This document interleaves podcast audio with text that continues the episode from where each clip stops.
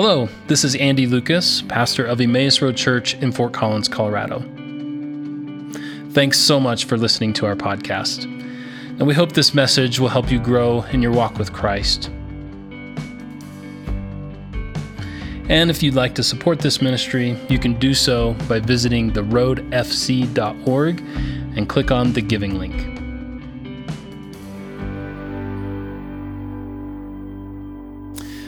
Welcome to Easter Sunday, where we celebrate and commemorate God's most impressive miracle with eggs and chicks. Let me try that again. Uh, welcome to Easter Sunday, where uh, we celebrate that God has prepared a place for you in the sky and there is a harp for everyone. Okay, okay, okay, all right, all right, the crowd's getting anxious. Let me try again. Uh, welcome to Easter Sunday, where we celebrate spiritual renewal and being woke. where if we'll just tap into our own potential, we'll find that true resurrection is found in human progress. Hmm. Here we are on the Super Bowl Sunday of the Christian calendar, and we are ready and prepared with our amens. But isn't it true that for many of us, the real impact of resurrection, if it's not blissful afterlife or impressive miracles or spiritual awakening, is largely lost on us. We know that we're supposed to be excited and celebrate it, but what does it really get down to? We, it's are largely unknown. Today, I want to look at the Gospel of John, John chapter 20, that tells this famous story of resurrection. But I want to look at it through the lens of trying to find out how does the gospel writer understand the meaning, the implication, or the reality of resurrection. So I want to read the first 18 verses of John chapter 20. If you'd like to follow along, it'll be on the screens. Otherwise, uh, you can hear it today. John chapter 20 from the New Revised Standard Version says, Early on the first day of the week, while it was still dark, Mary Magdalene came to the tomb and saw that the stone had been removed from the tomb. So she ran and went to Simon Peter and the other disciple, the one whom Jesus loved, and said to them, They have taken the Lord out of the tomb, and we do not know where they have laid him. Then Peter and the other disciple set out and went toward the tomb. The two were running together, but the other disciple outran Peter and reached the tomb first. He bent down to look in and saw the linen wrappings lying there, but he did not go in. And then Simon Peter came following him, went into the tomb. He saw the linen wrappings lying there, the cloth that had been laid had been on Jesus' head, not lying in the, with the linen wrappings, but rolled in a place by itself. Then the other, other disciple who had reached the tomb first also went in, and he saw and he believed. For as of yet they did not understand the scripture that he must rise from the dead. Then the disciples returned to their homes. But Mary, but Mary stood weeping outside the tomb. And as she wept, she bent over to look into the tomb.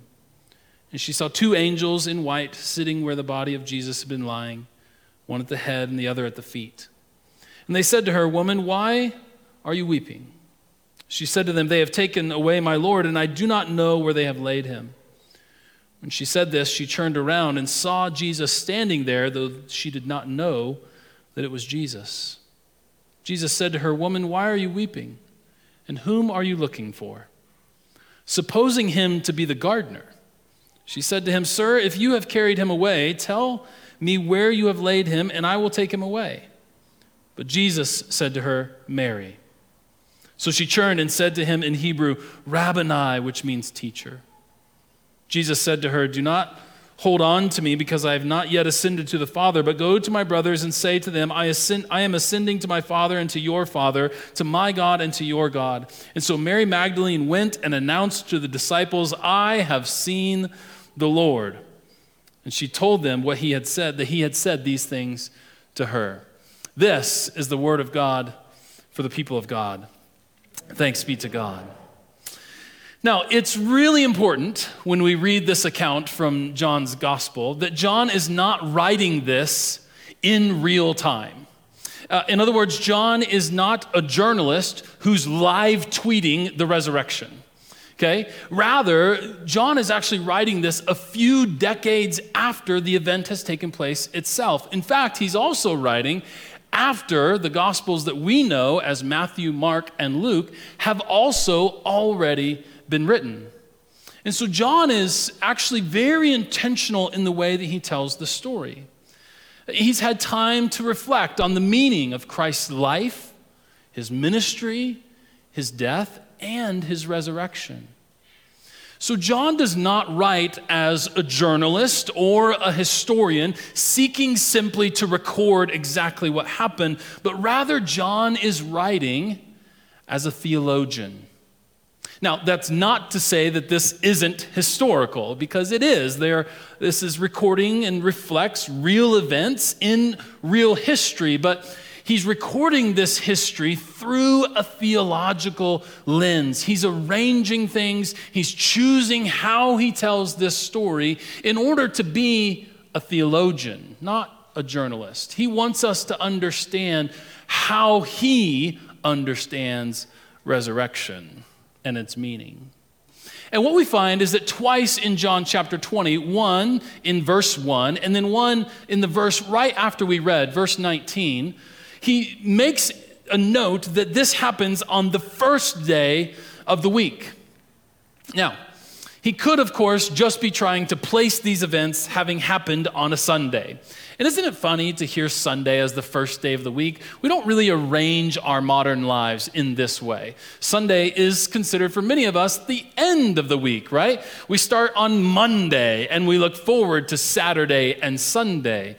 But our calendars, on our calendars, Sunday is the first day of the week. And so he could simply be trying to say, oh, this happened on a Sunday. But again, he's not just, uh, it's not just a historical statement, it's a theological statement. And he's telling us this story in a theological way. So if we understand this to be a theological statement, then what could it possibly mean? Well, scholars agree almost universally that John has organized his gospel around a series of signs or miracles. And the signs begin when Jesus turns water into wine at the wedding of Cana. And John explicitly says, This is the first sign.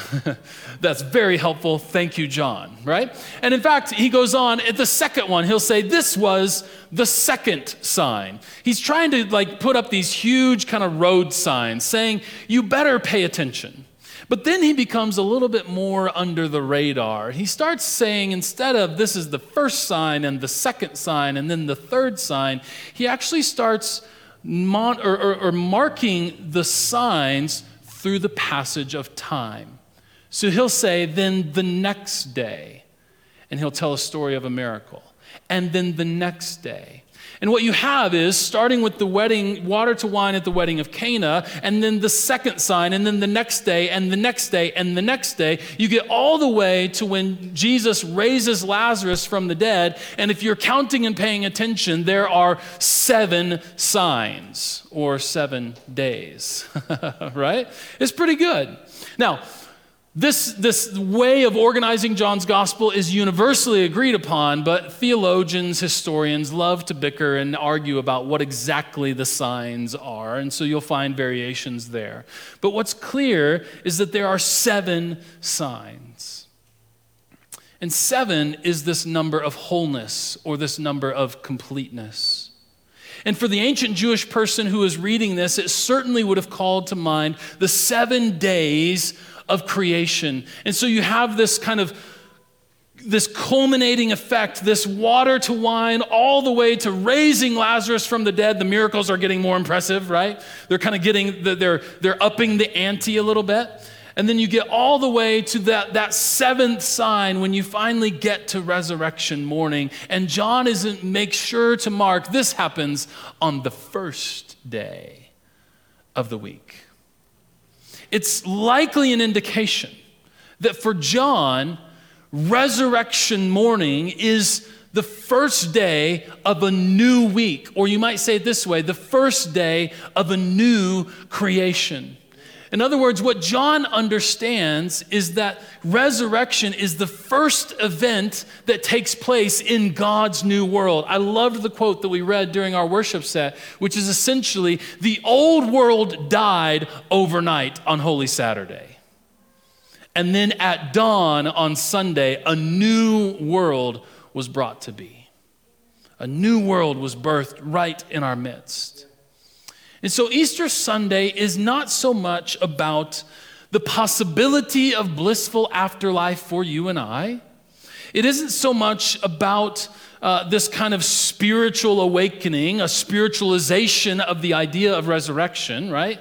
We can't go too far there because Jesus was actually physically, bodily raised. And we can have a temptation to over spiritualize things but rather what resurrection is about. And by the way, this is what we celebrate every Sunday. Yeah? Because every Sunday is Resurrection Day. And what we celebrate every Sunday is this truth that God breaks into the brokenness of our world with the miracle of new creation. I thought for sure on Easter Sunday there'd be a little more excitement about that, so I'm going to say it one more time and give you a second chance. The good news of the resurrection is that God breaks into the brokenness of our world with the miracle of new creation. There we go, right? And if we're not excited about that, or if we don't believe that, then let's ask the Holy Spirit to, uh, to reveal it to us. Because this is the beauty of Easter. This is the beauty of Easter new creation. That's the message. If you're looking for a nap, you can sleep the rest of the sermon. I have more to say, but that's what I want you to get, okay? I want you to get the beautiful truth of Easter is that God breaks into the brokenness of our world with the miracle of new creation. Okay. Now, of course, this has all kinds of implications for the world at large, and it should inform all sorts of things in terms of our posture toward the world, maybe our approach to politics, right? like all these kinds of things. As Christians, our primary allegiance it belongs to the resurrected Christ, and the resurrected Christ is the verifiable proof of God's new creation breaking into this one. Everything flows from there. That is the starting point, right? So if we start with sort of an allegiance to over here and we try to fit Jesus in, it's going to get ugly real fast. Okay? But if, as Christians, we confess Jesus is the resurrected Lord of the world, and we know what resurrection is, it's not the promise of a blissful afterlife, it's not just the coolest miracle, it's not just being spiritually woke but it is the evidence of new creation breaking in that becomes the starting point for everything else. So it has implications for the world at large, but here's what I want you to hear also today is it also has implications for you and I. It has personal implications. And so, for the Gospel of John and the John the Gospel writer, resurrection is the eighth sign. It's a Sunday, but it's a different kind of Sunday. Uh, it's a Sunday, but it's a new kind of Sunday. It's a, it's a new week, the first week of new creation. And just in case you think that this is just a bunch of mumbo jumbo, there is one more thing that John drops in his narrative that we need to pick up on. And that is that in his retelling, John says that Mary looks at Jesus and thinks that he is the gardener. This is a literary version of wink, wink, nudge, nudge. right? This is him forming his narrative as a theologian and essentially trying to say and make the claim that Jesus is the new Adam. That Jesus is the new Adam. That Jesus is the one who has come to reclaim what it means to be fully human in God's new creation. This is the point. Jesus, or Mary, churning to Jesus, thinking he was the gardener. As a theologian, John is saying Jesus is the new Adam. Jesus has reclaimed what it means to be fully human and live in God's new creation because here is the evidence. Resurrection wasn't supposed to happen until the end, but here it has broken in right into the middle Praise be to God. Okay. So, the theological telling of the resurrection for the Gospel of John clearly points us to that John about what John thought about the resurrection. And that is he saw it as the first decisive act of God's new creation coming to bear on our world. And that is why we celebrate today. That is why we sing. And that is why we hold on to hope. Amen? Now, that would be the shortest Easter message I have ever preached, but lo and behold, I have more to say. but again, if that's if you're satisfied and good to go, then hold on to that. But here's the here's the other thing. There is a shadow side of resurrection. Yeah, that's right. Yes. so perfect. That was so perfect. oh, I love, I love having kids with us. It's so great. It's so great. Let me take this opportunity to say some, sometimes intergenerational Sundays are, are like, so we have one of two responses to intergenerational Sundays. When we hear the, the noises of children, we could be like, I wish those parents could learn how to keep their kids quiet in church. Or we could be like, I am so glad there are kids in this church. Right? Those are your two choices. Make sure you choose the second. Those who choose the first will be automatically applied to volunteer at eKids, okay? there is this shadow side of resurrection, and that is that resurrection requires death. This necessary prerequisite to resurrection is dying. And while that may seem odd or off putting at first, it is actually one of the reasons why I find the story so compelling. So compelling is that we serve a God who is willing not only to become flesh, but carry through the necessary prerequisite of getting to resurrection, which is the cross. And in many ways invites us to do the same thing. That in order for us to enter into the abundant resurrection life of Jesus, there may be, uh, there is some things that we'll have to die to. There will be some, a death that needs to take place. And so I find this story very compelling this idea of new life coming out of things that are or seem to be dead. But this reality, this truth, is actually built into the creation of God itself. That God, in His wisdom, built into creation the very idea of resurrection. As I mentioned prior to the sermon today, yesterday a group of us gathered at the, here at the church to work on the yard, and it seemed to me that some of our volunteers were just cutting back dead grasses that a few months ago were flourishing and looked great. It seemed to me that we were just cutting back dead rose bushes that this summer were, were in wonderful bloom. Right? And you know, you need to put your best foot forward on Easter, so you don't want dead things hanging around at Easter, so you cut them back.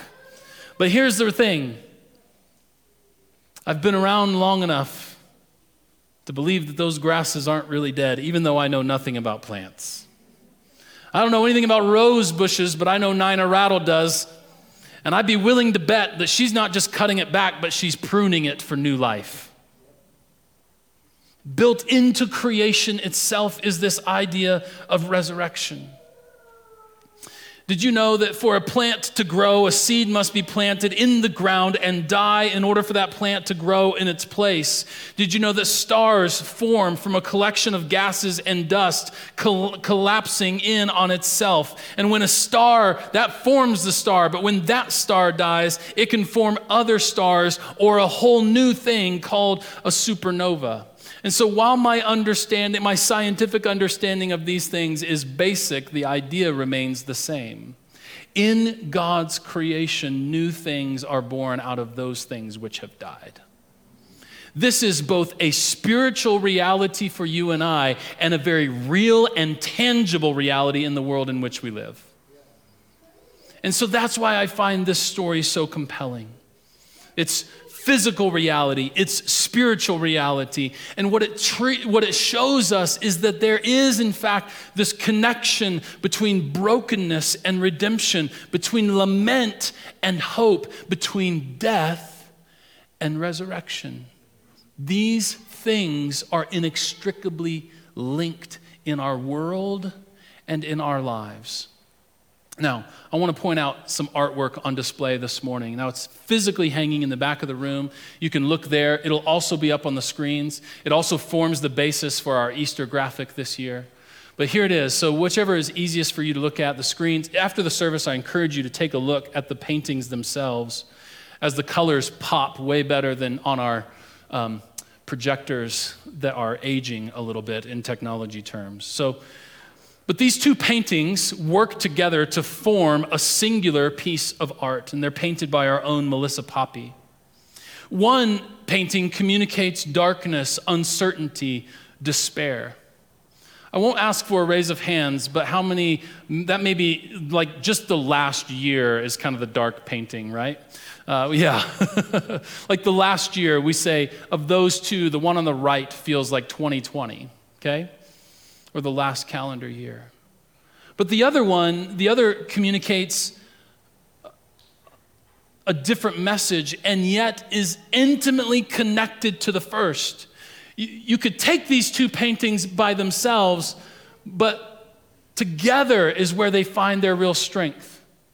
Together is where they find their real strength. And so the second one, there's light, there's hope, and there's, new, there's newness. So there's two distinct paintings, but together they point us to the relationship between death and resurrection. This connection between the two. This piece together is called Twilight Lament and Hope's Dawn. John's narrative and Melissa's paintings point us to the beautiful truth that God breaks into the old with the new. Do you remember the Easter truth I want you to grab today? That the good news of resurrection is that God breaks into the brokenness of this world with new life miracles, right? With the miracle of new creation. That's what I want you to get. If you're anything like me, the hope of Easter has new weight and new significance given the darkness of the past year. As we were gathering in to the sanctuary and singing songs, and I was playing the drums probably too loud, um, there was just this moment of, of recognition that this is how it's supposed to be that on Easter Sunday, there's supposed to be people in the room praising God and saying hallelujahs. And I was reminded of last Easter, where we were just a few weeks into all of this thing, and, and we hadn't quite gotten all of our T's crossed and I's dotted and made the adjustment. And Easter Sunday was quite literally me in front of a computer in my basement. And while I'm thankful for the technology to do so, that's not how it's supposed to be. And so we recognize today the good news of hope's dawn in the midst of lament. And so this past year has been dark, and I'm not just talking about COVID. that, that there's this racial reckoning going on in our country right now that requires something of us. There have been political divisions that have affected relationships, probably for many of us, if not all of us have had certain relationships strained or made more difficult or, or this kind of this division in our country and in our churches it's been difficult. And unless we choose to just completely unplug which is not the right choice but if we're paying attention and if we're involving ourselves this week this year has required something of us. And it's been hard. And it's been heavy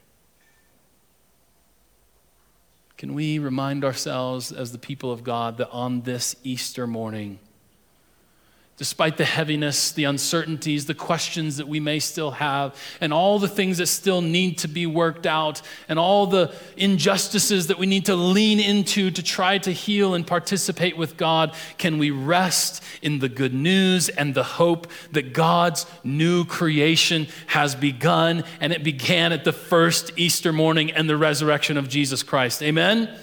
Amen. Let's find hope in that. Let's find energy in that. Let's find strength in that truth and in that reality that God's project to bring the life of heaven to earth is in full swing. the thing about Holy Saturday is that it appears that God is all done.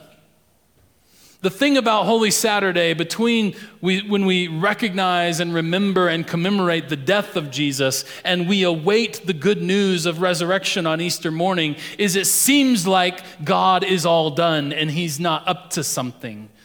But may we rest in the good news that even on Holy Saturday, God is at work. And so, here's where it gets right down to you and I. What God did for Jesus on the first Easter, God intends to do for us and all of creation in the new creation. What God did for Easter, or God, what God did for Jesus in the first Easter, God intends to do for the whole world and for us at new creation. Amen? That Jesus doesn't just offer us a new code of ethics or a new religious possibility but what Jesus offers us is participation in God's new creation. And it begins with each of us. As we place our faith, as we place our trust in Jesus, as we look at the evidence of the story and we say, I may not have all the questions answered, I may not have all the doubts addressed, but there's enough here to compel me to choose to live my life according to the story of Jesus Christ. We call that faith, right? For those that have placed their faith in Jesus, Paul says, You are a new creation the very where jesus was the evidence of, of, new creation at his resurrection paul says when we place our faith in jesus we are invited immediately invited into participation with that new creation and we are little new creations in the midst of old one of the old one right? Which is why when christians gather together in this thing called the church it ought to look differently because there's a whole bunch of little new creations mingling and mixing in with a whole bunch of old creations, right? And then we're kind of gathering together and we're saying there's something new and fresh and different here. Lord, help us to embody the new creation that you have not only called us to, but have actually formed in us by your Spirit. And so now, through trust in Christ, we each have the opportunity to experience new creation by being made new ourselves. The Christ centered hope for the world is real. Our hope is not misplaced when our hope is in Jesus Christ. Amen? Christ centered hope for our lives is real.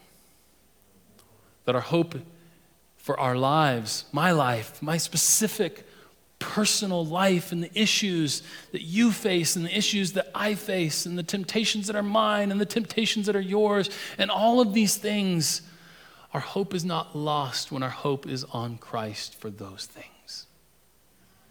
So it's resurrection Easter Sunday is this thing with huge cosmic realities and implications and yet, that cosmic implication finds its way into the nitty grittiness of our own lives and offers us hope there.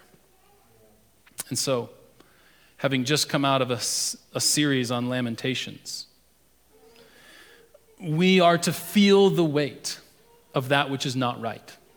We've spent the last few weeks studying that and saying that's actually a form of hope. We are to feel the weight of that which is not right. We are to name the pain. We are to be honest about injustice. We are to confess our sin. But we don't do any of those things in despair.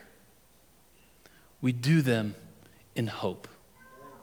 Because resurrection forms the background of all of those things. Hope centered on the fact that Christ is risen.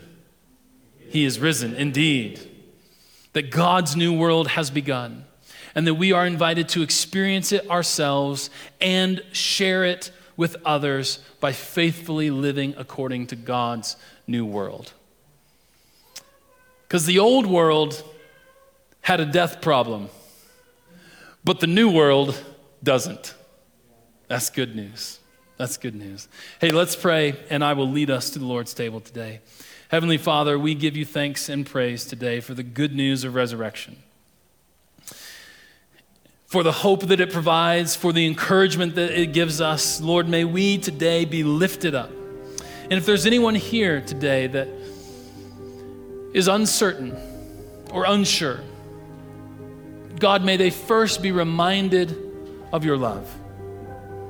That, that whatever doubts or uncertainties or questions that linger in our hearts and minds, maybe even questions that seem insurmountable, do not in any way compromise your great love for us. So, God, today, give us faith. Give us faith. And that doesn't mean all the answers question, all the questions answered or all the doubts away, but that rather just means that we are compelled by your Spirit by the beauty of this story. So, God, help us to live as faithful participants of new creation. And, and, there's actually a thousand different ways that this works out in our marriages, in our workplaces, in our work for justice in the world, in our life together as a church. And Maybe the reason that we gather every seven days in person or online or however, whatever venue or avenue that we need to gather with your people, we do so as an exploration of those implications. What does it mean to be citizens of God's new creation? While finding ourselves placed in Fort Collins or Northern Colorado. And so, God, help us. Give us wisdom, give us insight, give us discernment. And most of all, give us courage to obey your word. For the moments when we find clarity, for the moments when we are certain we need to go this direction, we need to take this action, we need to do this thing, we need to stop doing that other thing. Lord, whatever it is, give us courage to walk in obedience to you, we pray. So be with us. And thank you for this day of celebration. We give you thanks and we give you praise, Heavenly Father.